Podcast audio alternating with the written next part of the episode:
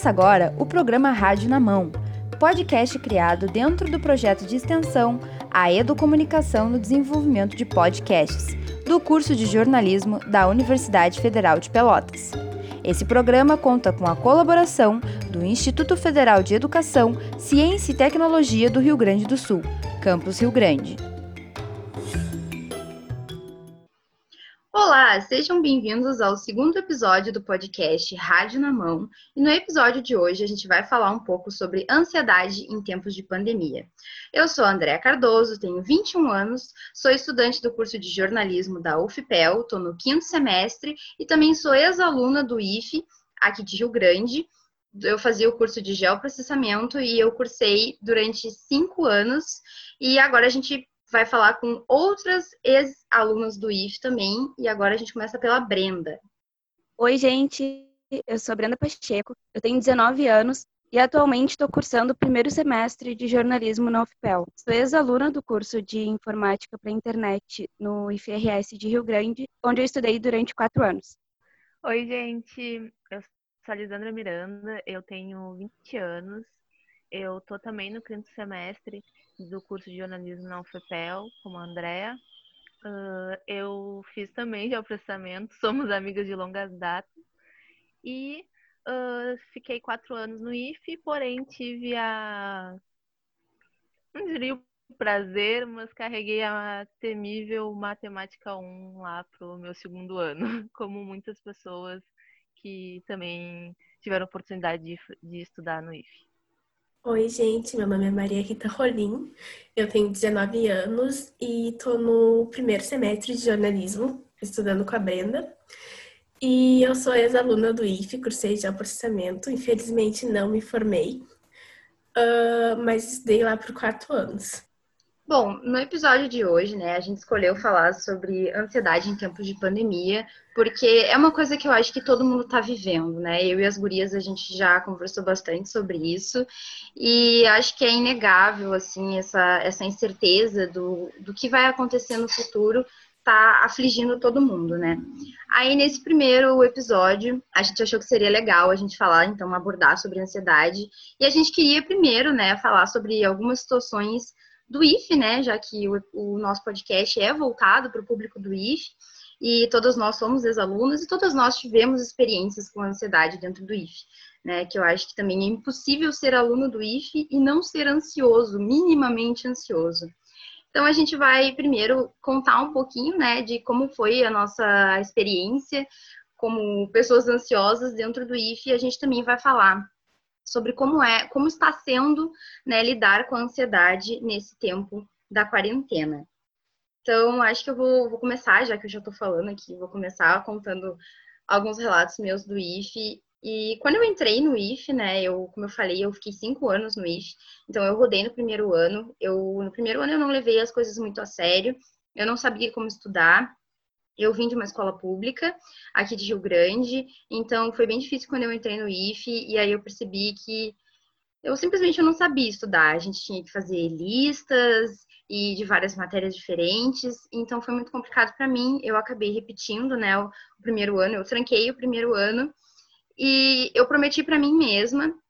Foi um momento bem difícil da minha vida, isso eu tinha meus 14, 15 anos quando isso aconteceu, eu prometi para mim mesma que eu trancaria o ano, né? Eu faria só três matérias, passaria um ano inteiro fazendo só três matérias, mas eu prometi para mim mesma que então eu não iria carregar matérias nunca mais. Eu, eu não ia ficar passando de ano e carregando matérias. Então, assim, foi uma decisão bem difícil e eu era bem nova. E depois disso, né, eu comecei a levar muito a sério que eu tinha que estudar e que eu tinha que tirar boas notas. E por causa disso, eu acabei me tornando uma pessoa muito ansiosa. E a minha, assim, meu principal relato sobre ansiedade no IFE foi que depois de me sair mal em algumas provas, principalmente as provas de química, que eram as que mais me assustavam, eu comecei a desenvolver uma coisa muito chata, que sempre antes de fazer uma prova, eu sentia vontade de vomitar. Só que eu nunca vomitava de verdade. E era horrível, porque era aquela sensação assim no estômago e parecia que a qualquer momento, e no meio da prova, eu ia vomitar, mas aquilo nunca acontecia. E depois de um tempo eu fui entender, né, que tudo isso era ansiedade. Não, não chegou a ser nenhum transtorno nem nada, eu não cheguei a fazer nenhum acompanhamento no tempo. Mas, assim, foi bem difícil de lidar e foi uma coisa que me acompanhou, assim, desde o do segundo ano ali do IF até o último ano. E, assim, o ápice dessa sensação foi quando eu fiz o Enem, que eu achei que eu ia morrer. Mas, mas não, né? Não, não morri, tô aqui. É uma, é uma reação normal do nosso corpo de quando a gente fica nervoso. E agora eu vou convidar, então, a Maria para falar um pouquinho, assim, de um, de um relato de ansiedade dela no IF. Bom, assim, eu vim de um colégio particular. Primeiramente, eu não entrei no IF de primeiro.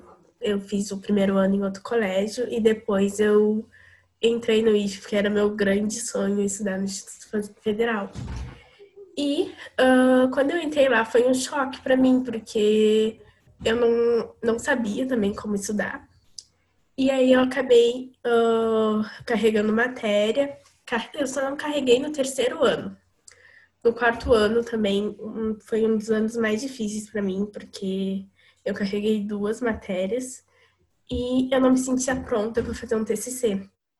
Não me sentia pronta para fazer um TCC porque uh, o IF nunca tinha me, me apresentado aquilo, ele me apresentou aquilo no quarto ano. E eu não me senti preparada para fazer. Mas fiz, aprovei o TCC, mas infelizmente eu não consegui uh, passar, conciliar tudo que eu tinha para fazer e eu acabei reprovando. E a ansiedade, assim, foi bem difícil de lidar. Eu tive depressão também ano passado. Uh, eu tive que tomar remédios. Eu tomava remédios para estudar, tomava remédios para dormir, porque eu não conseguia. Eu me sentia muito sobrecarregada. Eu acho que é isso. Agora, não sei se a Alisandra ou a Brenda querem falar também. Então, uh, quando eu tava no IF, eu não me considerava uma pessoa ansiosa. Eu fui visualizar isso depois, né? Porque quando eu entrei no IF, então eu entro com 14 anos, uma criança hoje em dia, a gente tem que citar isso, que no IF a gente entra muito novo. E eu sempre tive um, um problema com responsabilidade, mas é um problema de eu querer sempre ser responsável por tudo. E esse, esse problema, quando eu entro no IF, uh, acaba também nessa dificuldade de estudar. Eu não sabia estudar pro IF, para estar lá dentro, para fazer listas, para fazer as várias coisas que tu faz dentro do IF. E dentro disso, uh, eu me perdi muito no primeiro ano naquela situação de eu tenho que ser responsável, mas eu não conseguia lidar. E aí, quando eu vou para o segundo ano carregando matemática 1, eu decido que eu nunca mais quero carregar nada. Sim, foi uma decisão muito forte para mim de eu não vou carregar, eu não vou, vou passar por isso de novo porque eu sou responsável. Só que eu botei uma, uma carga nos meus ombros que, na real, que eu não precisava ter feito isso. Na verdade, eu podia ter lidado normal. Ah, eu tenho que passar e não carregar nenhuma matéria. Mas não, eu botei um, um peso que eu ia levar até o quarto ano. E aí depois outro relato. E dentro do segundo ano eu também lembro que, mesmo estudando muito, eu fui em exame em matemática 2. Eu tive a oportunidade junto com a Andrea.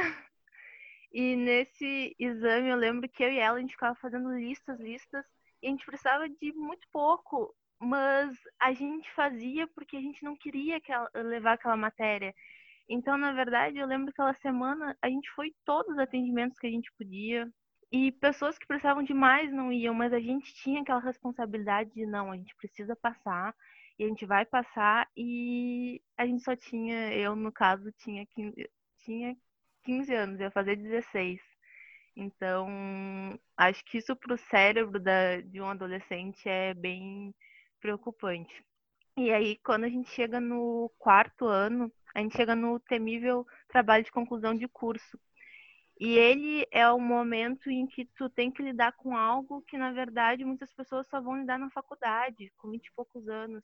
E a gente lida muito cedo também. Eu tinha 17.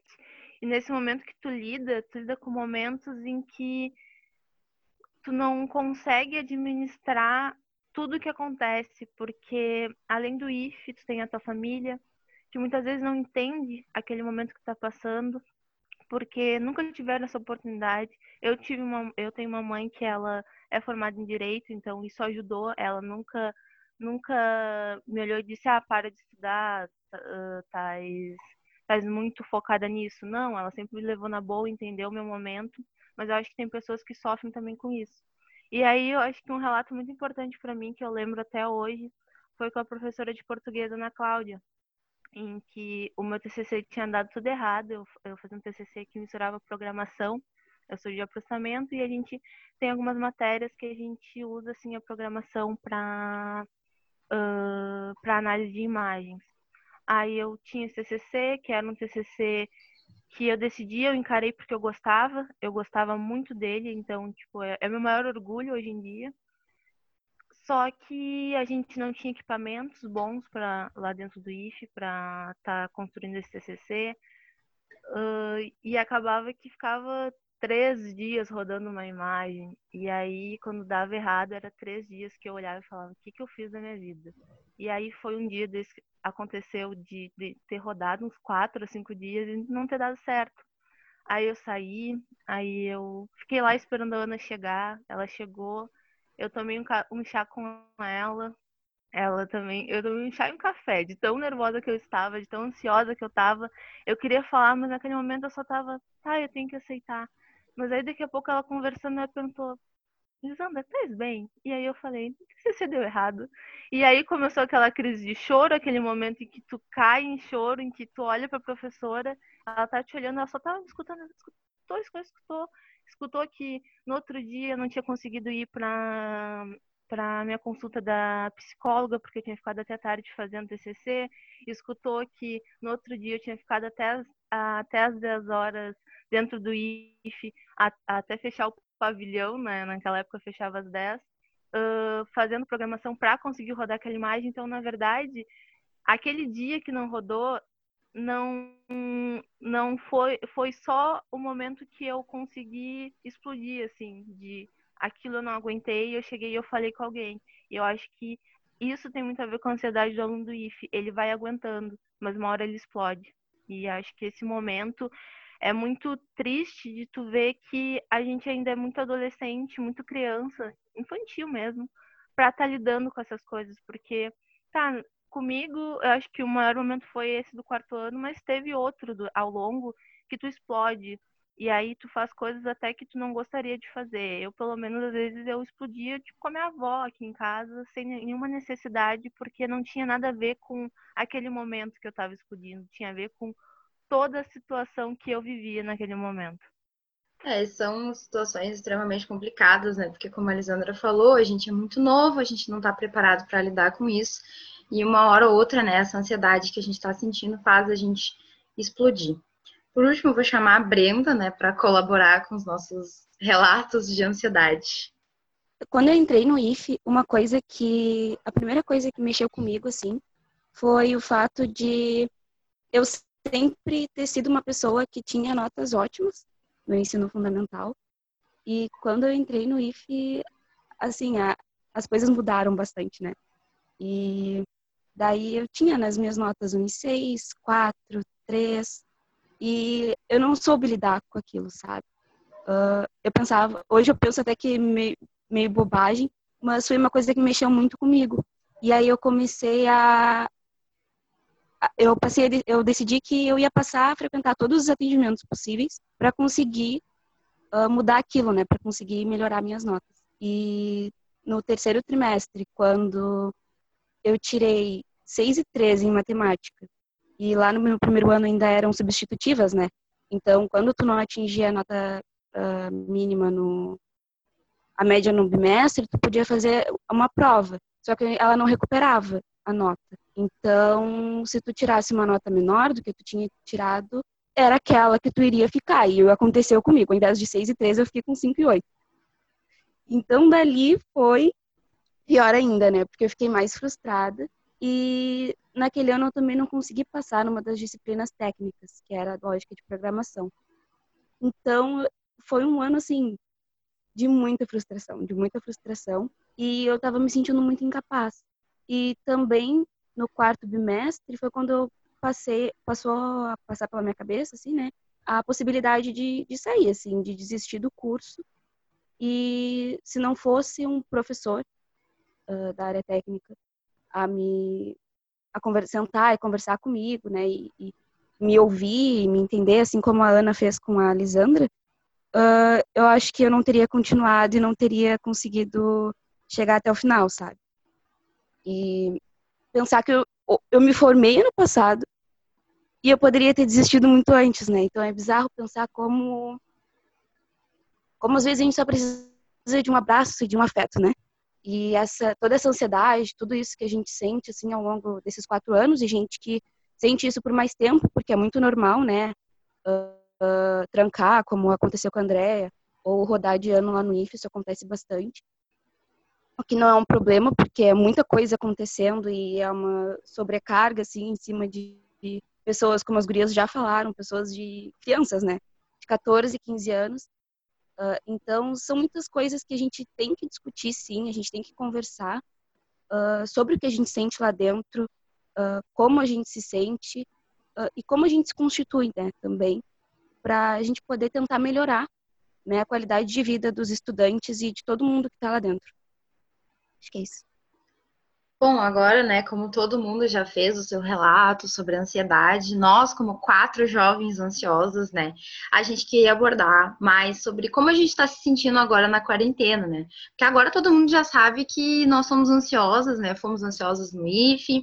Uh, eu e a Elisandra mesmo levamos muito da nossa ansiedade para a faculdade. A Brenda e a Maria, infelizmente, estão no primeiro semestre do jornalismo, ainda não tiveram a oportunidade de serem ansiosas na faculdade, porque mal conseguiram ter aula, né, por causa da pandemia. Então, muito dessa ansiedade a gente, né, agora está trazendo para casa.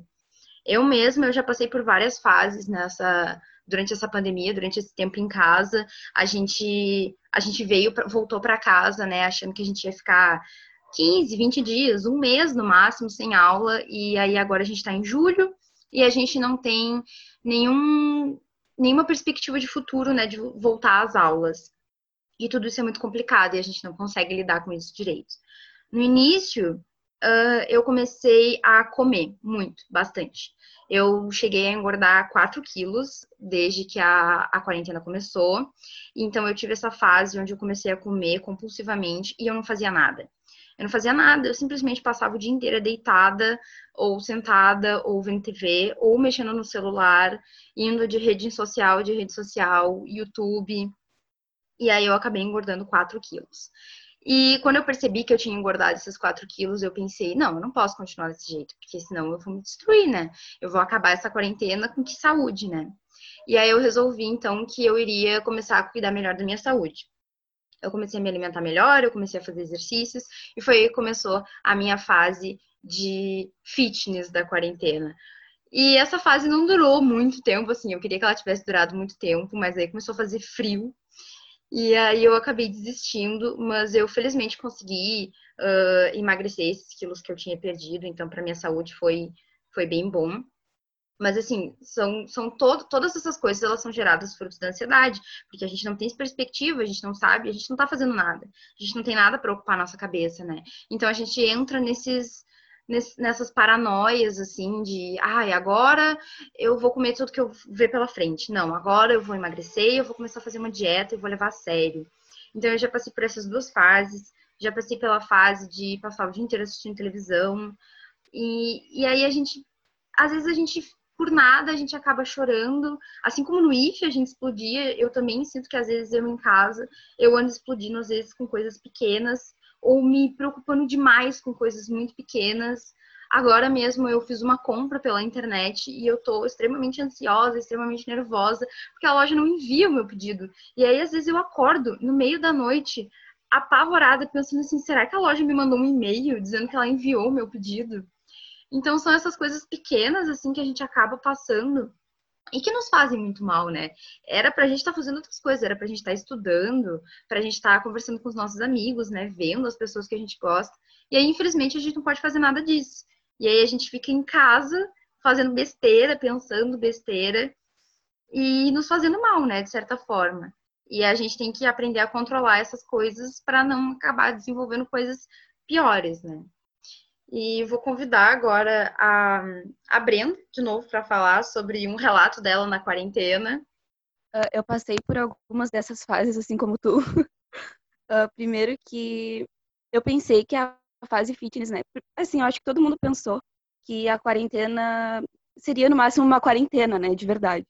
Assim, a gente não. Eu, pelo menos, não passava pela minha cabeça que a gente iria chegar a julho na mesma situação. Né? E, assim, na mesma situação e piorando, né? Porque, enfim, os casos têm aumentado e eu passei por essa fase fitness e eu pensei, nossa, agora sim eu vou conseguir me cuidar. E como também sendo uma, uma estratégia para melhorar minha saúde física, minha saúde mental e conseguir, né, manter uma sanidade dentro do possível ah, nesse período. E, gente, isso não durou nenhuma semana. Porque, ok, eu tava ali me exercitando, tava ali me alimentando bem, só que às vezes eu parava, pensava e, tipo, tá, mas qual o sentido? E qualquer coisa que eu faça agora, eu me paro e penso qual o sentido, porque é tudo muito parado, sabe? Eu tô fazendo as coisas e eu paro, sei lá, de lavar louça, eu tô em casa. E aí eu vou ler um livro, aí eu paro de ler um livro e eu sigo em casa. E tem sido assim há muitos dias, há muitos dias. Então é como tu disse, é sem perspectiva nenhuma de nada, basicamente. E filmes, séries, livros, as coisas parecem ir perdendo, assim, sabe, o prazer aos poucos para mim. Aí às vezes eu me acordo três, quatro horas da manhã e dou play, sei lá, em Friends, porque tá, acho que agora é um bom momento. E faz sentido na quarentena, às três horas da manhã, ser um bom momento para assistir, porque até a noção de tempo tá um pouco solvida, assim, sabe?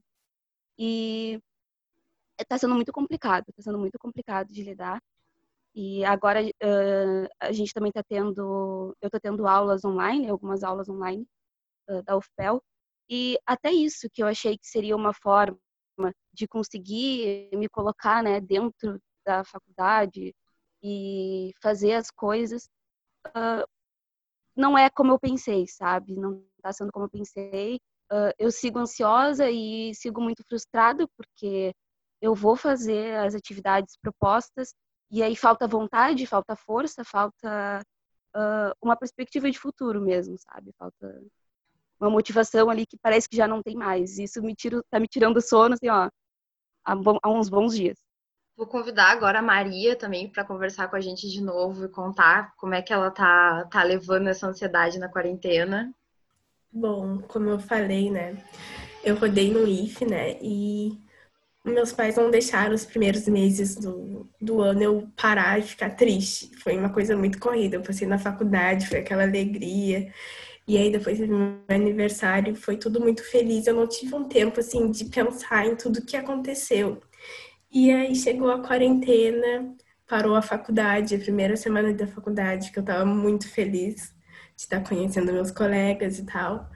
E aí eu parei e fiquei, putz, o que que aconteceu na minha vida esses últimos meses? E aí eu fiquei triste, eu tive um momento de depressão, de pensar, ai, putz, eu tenho quadro de formatura, eu tenho os convites de formatura que eu não pude me formar.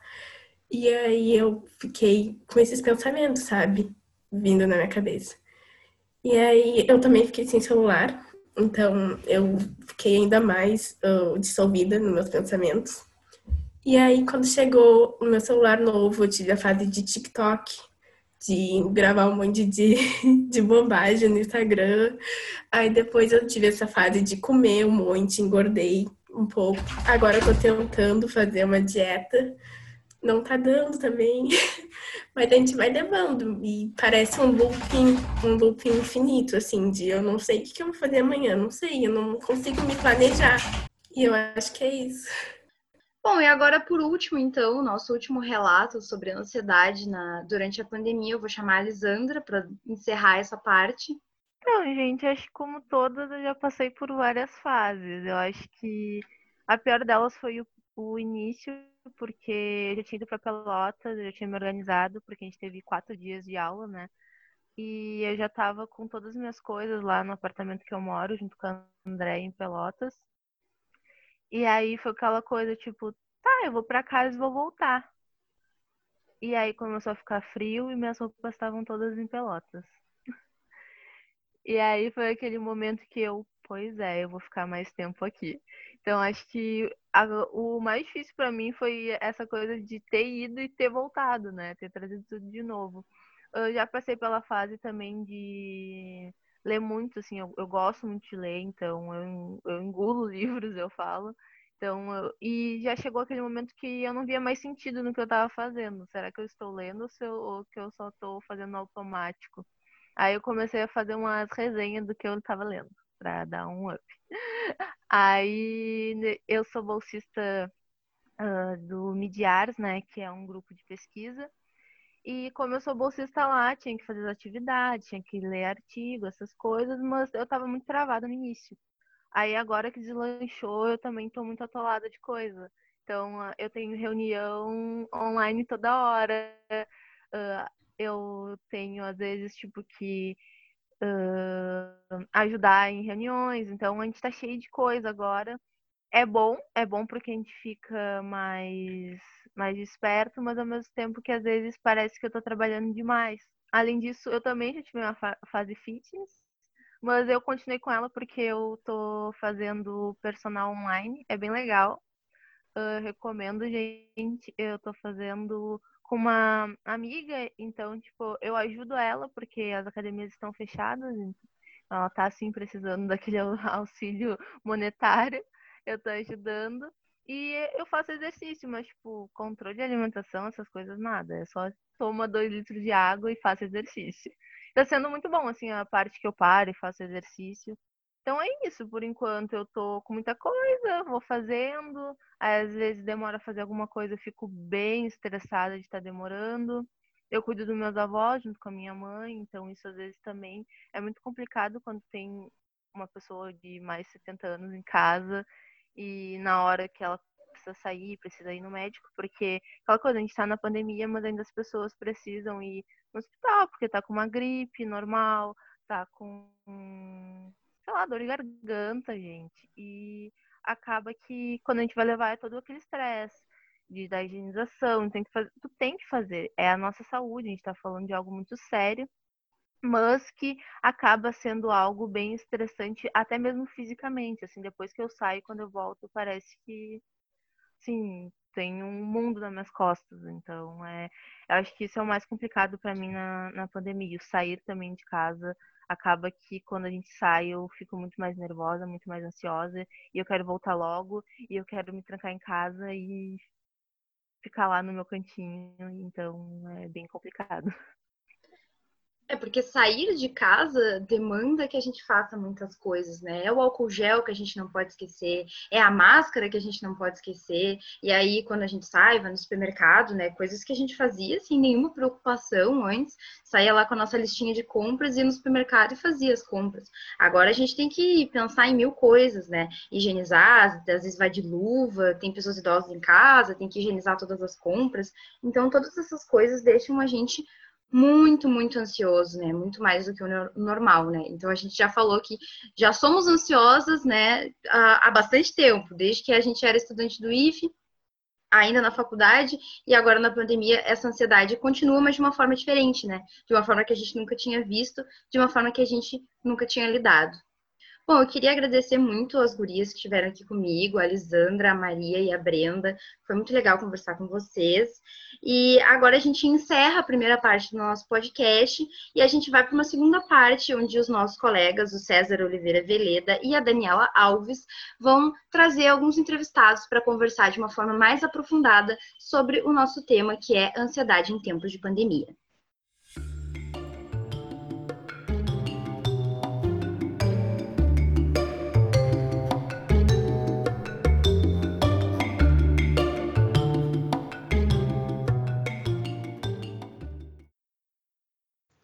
Segundo o Ministério da Saúde, ansiedade pode ser definida como aflição, angústia, perturbação do espírito causada pela incerteza, relação com qualquer contexto de perigo, entre outros. De forma técnica, devemos entender a ansiedade como um fenômeno que pode nos beneficiar ou prejudicar, dependendo das circunstâncias ou intensidade, podendo se tornar uma doença que prejudica o funcionamento da mente e do corpo. Essas doenças são conhecidas como transtornos de ansiedade. De acordo com o psicólogo Michel Simões Alves, que atua na Performance Centro de Psicologia em Bagé, O principal sintoma da ansiedade é a alteração da respiração. Então a respiração começa a ficar mais curta e mais rápida. E o teu sangue começa a circular mais rápido. É como se o teu, meca... o teu corpo estivesse entrando no estado de luta ou fuga. Na verdade é isso. E, e isso é bom quando tu tá numa mata perdido. Mas isso é ruim quando tu tá sentado numa sala de aula. Porque tu vai ficar com medo de uma coisa. E aí tu vai ter uma memória negativa disso. Por exemplo, uma prova. Se tu tirou muito mal numa prova e a tua resposta foi muito ruim, por exemplo, de um professor, da mãe, do pai, do cuidador, sei lá, uh, isso vai tirar uma, uma, memória ruim. E cada vez que tu tiver uma prova, tu vai pensar, bah, se eu sair mal, eu vou ter que me. vou passar por tudo isso de novo. O psicólogo Michel complementa que, além da alteração da respiração, existem também outros sintomas que são próprios de cada pessoa. Geralmente, eles são muito pessoais, assim, ó. Não tem como te dizer, ah, o que, que pode ser ansiedade? Pode ser desde dor no estômago a berruga na pele. É, é muito, muito pessoal cada natureza dos sintomas. Mas os elementos de uma crise geralmente incluem uh, a respiração. Ela acaba sofrendo alteração, né? ela fica mais rápida, mais curta. Uh, perturbação estomacal, porque tu acaba te sentindo mal, então tu acaba comendo mais ou comendo menos, ou tendo problemas de úlcera, gastrite, enfim. Uh, geralmente são esses os pontuais. Os mais pontuais são esses, mas como eu te falei, tu sempre vai experienciar muitos, muitos outros. Por exemplo, dor de cabeça, dificuldade de concentração, insônia, para os estudantes do IFRS Campus Rio Grande, a ansiedade é um sentimento familiar.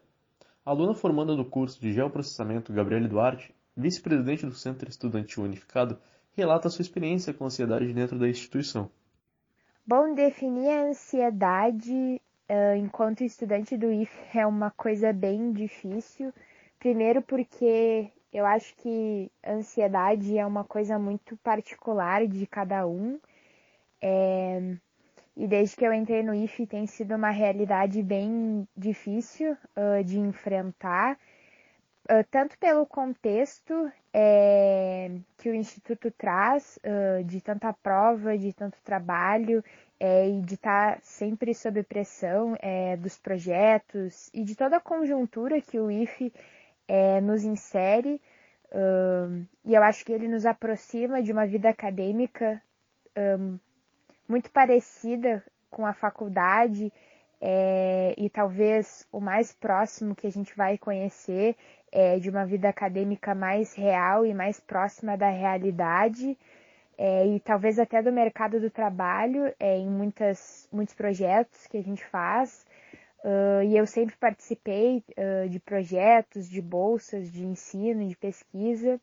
Então eu sempre fui muito ansiosa, é, no último ano eu desenvolvi também depressão, então ter esses transtornos é, foi algo que atrapalhou muito, é, principalmente na questão uh, de conseguir dormir, de conseguir me concentrar é, nos meus assuntos pessoais, uh, porque eu me colocava muito sob pressão é, de manter as notas altas, de ser sempre representativa, de sempre é, ser uma figura ativa, de ser proativa, porque eu sempre fui uma pessoa que gosto é, de estar tá fazendo as coisas, de estar tá agitando. A professora do IFRS Campus Rio Grande, Ana Cláudia Almeida, conta que além da realidade dos alunos formandos na instituição, ainda existem outros contextos que podem deixar esses jovens ansiosos.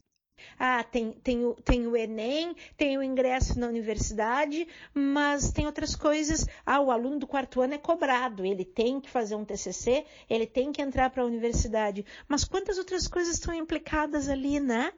De expectativas familiares uh, em relação a cursos superiores que são diferentes do que as pessoas querem, mas uh, não se sentem encorajadas em, em falar com os pais, a questão de querer estudar fora, mas não ter grana. Uh, então, são muitos outros contextos que envolvem o ser, forma, o, o, o ser formando do IFRS e, e, e, a, e o ingresso na universidade e como e me parece que a gente tenta manejar dentro das nossas possibilidades, mas que me parece que é, é, tem, tem um tripé ali entre a instituição, o, o, o estudante e a família. E, e me parece que a, a, o, o, vértice ali desse, da instituição ele acaba sendo maximizado, é, talvez porque seja mais fácil de arrumar um, um, um, um algoz, né? Então, acho que uma conclusão a que, a que eu chego é que a ansiedade está aí, estamos todos ansiosos. Uh, antes disso já estávamos, e com a pandemia uh, temos mais um item uh, como força motriz, né, como motivador dessa ansiedade. Essa ansiedade que está na nossa vida, em, nas nossas relações, no nosso cotidiano e também no ambiente institucional. Uh, dizer que, que, que, o, que a escola é o algoz dessa ansiedade me parece um pouco parcial e exagerado, porque acho que me parece que nós, seres ansiosos, uh, constituímos essa escola ansiosa. A pandemia do coronavírus mudou a rotina de todos nós, dando espaço para a ansiedade. Devido à quarentena, a população foi privada de suas atividades cotidianas, e o psicólogo Michel explica como o tempo livre pode ser prejudicial. Também uma coisa que é boa de, de salientar é o excesso de tempo livre e poucas atividades. E não por escolha, é diferente de tu estar tá num fim de semana e não fazer nada. Eu não poder fazer é diferente de eu não querer fazer. Isso é um. O teu cérebro vai entender de uma maneira diferente. E a questão também do da proporção, né? Uh, a gente não tem como se basear numa coisa, numa vivência anterior, então e a proporção mundial também acaba tirando a gente da nossa caixinha e olhando para o mundo, né? E aí daqui a pouco a gente olha e diz assim, bah, Tá bem mais complicado do que eu imaginava. A estudante Gabriele conta como está sendo difícil lidar com a sua ansiedade durante a pandemia. Antes da quarentena, a jovem era bem ativa na instituição e agora, sem as suas atividades, ela se preocupa com a falta de perspectiva de futuro. Antes da pandemia, é, eu passava muito tempo no IFE, eu fazia muita coisa. É, porque eu sempre pensei muito, né? Então, quanto mais tarefas eu tinha, mais isso me ajudava. Então, eu passava o dia no IFE, eu tinha estágio, é, eu tentava sair com os meus colegas de turma, eu estudava, e aí uh, tinha os projetos, tinha Enem, tinha TCC, tinha todas essas questões é, que eu fazia tudo ao mesmo tempo, e eu passava a maior parte do meu dia tão concentrada no IFE, nos estudos, que eu ficava muito cansada é, para pensar em outras coisas uh, e para conseguir olhar para minha ansiedade e falar que ela estava ali, perceber que ela estava ali, né? Eu acho que eu só conseguia mesmo ver e sentir ela mais à noite, quando eu estava mais cansada, é, quando eu chegava em casa e desacelerava um pouco o meu ritmo. Quando eu entrei em quarentena, eu achei que ia ser por pouco tempo, mas depois que eu percebi que realmente era uma pandemia mundial, que caiu a ficha para mim de que as coisas nunca mais seriam é, da forma que já foram um dia, foi bem difícil é, lidar com a minha ansiedade, porque não saber o futuro uh, não saber quando eu vou me formar, se eu vou me formar, não saber sobre o Enem, é, justamente porque eu ia tentar medicina, porque eu tinha feito PAV, porque tinha milhões de questões passando pela minha cabeça e eu não tinha uma maneira agora de lidar com a ansiedade, porque eu não tinha mais o IFE, eu não tinha mais o estágio, eu não tinha mais os meus colegas, eu não tinha mais a terapia. Então, as coisas elas mudaram e eu comecei a ler muito, a ler muito mesmo e a ficar muito tempo deitada. Não só os alunos, como também os professores sofrem com a falta de perspectiva de futuro. A professora Ana Cláudia desabafa sobre seus sentimentos nesse período, com a incerteza da volta às aulas e como elas podem acontecer. Porque como professora, eu tô apavorada com essa questão, é, com a perspectiva de voltar para uma sala de aula, para uma sala de aula muito cheia, para uma sala de aula com alunos amontoados, uma sala de aula de máscara em que eu não vou poder uh, sorrir para o meu aluno e dizer calma, vai dar tudo certo com esse sorriso, né? E eu não vou poder abraçar o meu aluno, uh, acolher ele e, e, e dizer bom dia, eu não não vou poder compartilhar o meu chá ali na manhã de frio, e isso não é poesia, isso, ah, vocês gurias foram minhas alunas, sabem que, que isso acontecia na nossa, na, no nosso cotidiano, eu, eu tô apavorada, porque me parece que criar esse contexto de afeto, de acolhimento, é o, é o ponto de partida para qualquer processo educacional. E eu me sinto castrada. É, é, como? Eu não sei dar aula de outra maneira, mas eu preciso aprender a dar aula de outra maneira. Rádio na Mão é uma produção do projeto de extensão A Educomunicação no Desenvolvimento de Podcasts, do curso de jornalismo da Universidade Federal de Pelotas, com a colaboração do Instituto Federal de Educação, Ciência e Tecnologia do Rio Grande do Sul, Campus Rio Grande. Tem gravação de Andréa Cardoso, Brenda Pacheco, César Oliveira Veleda, Daniela Alves, Lisandra Miranda e Maria Rita Rolim. Edição de Andréa Cardoso e coordenação das professoras Marlisley Ribeiro e Michele Negrini.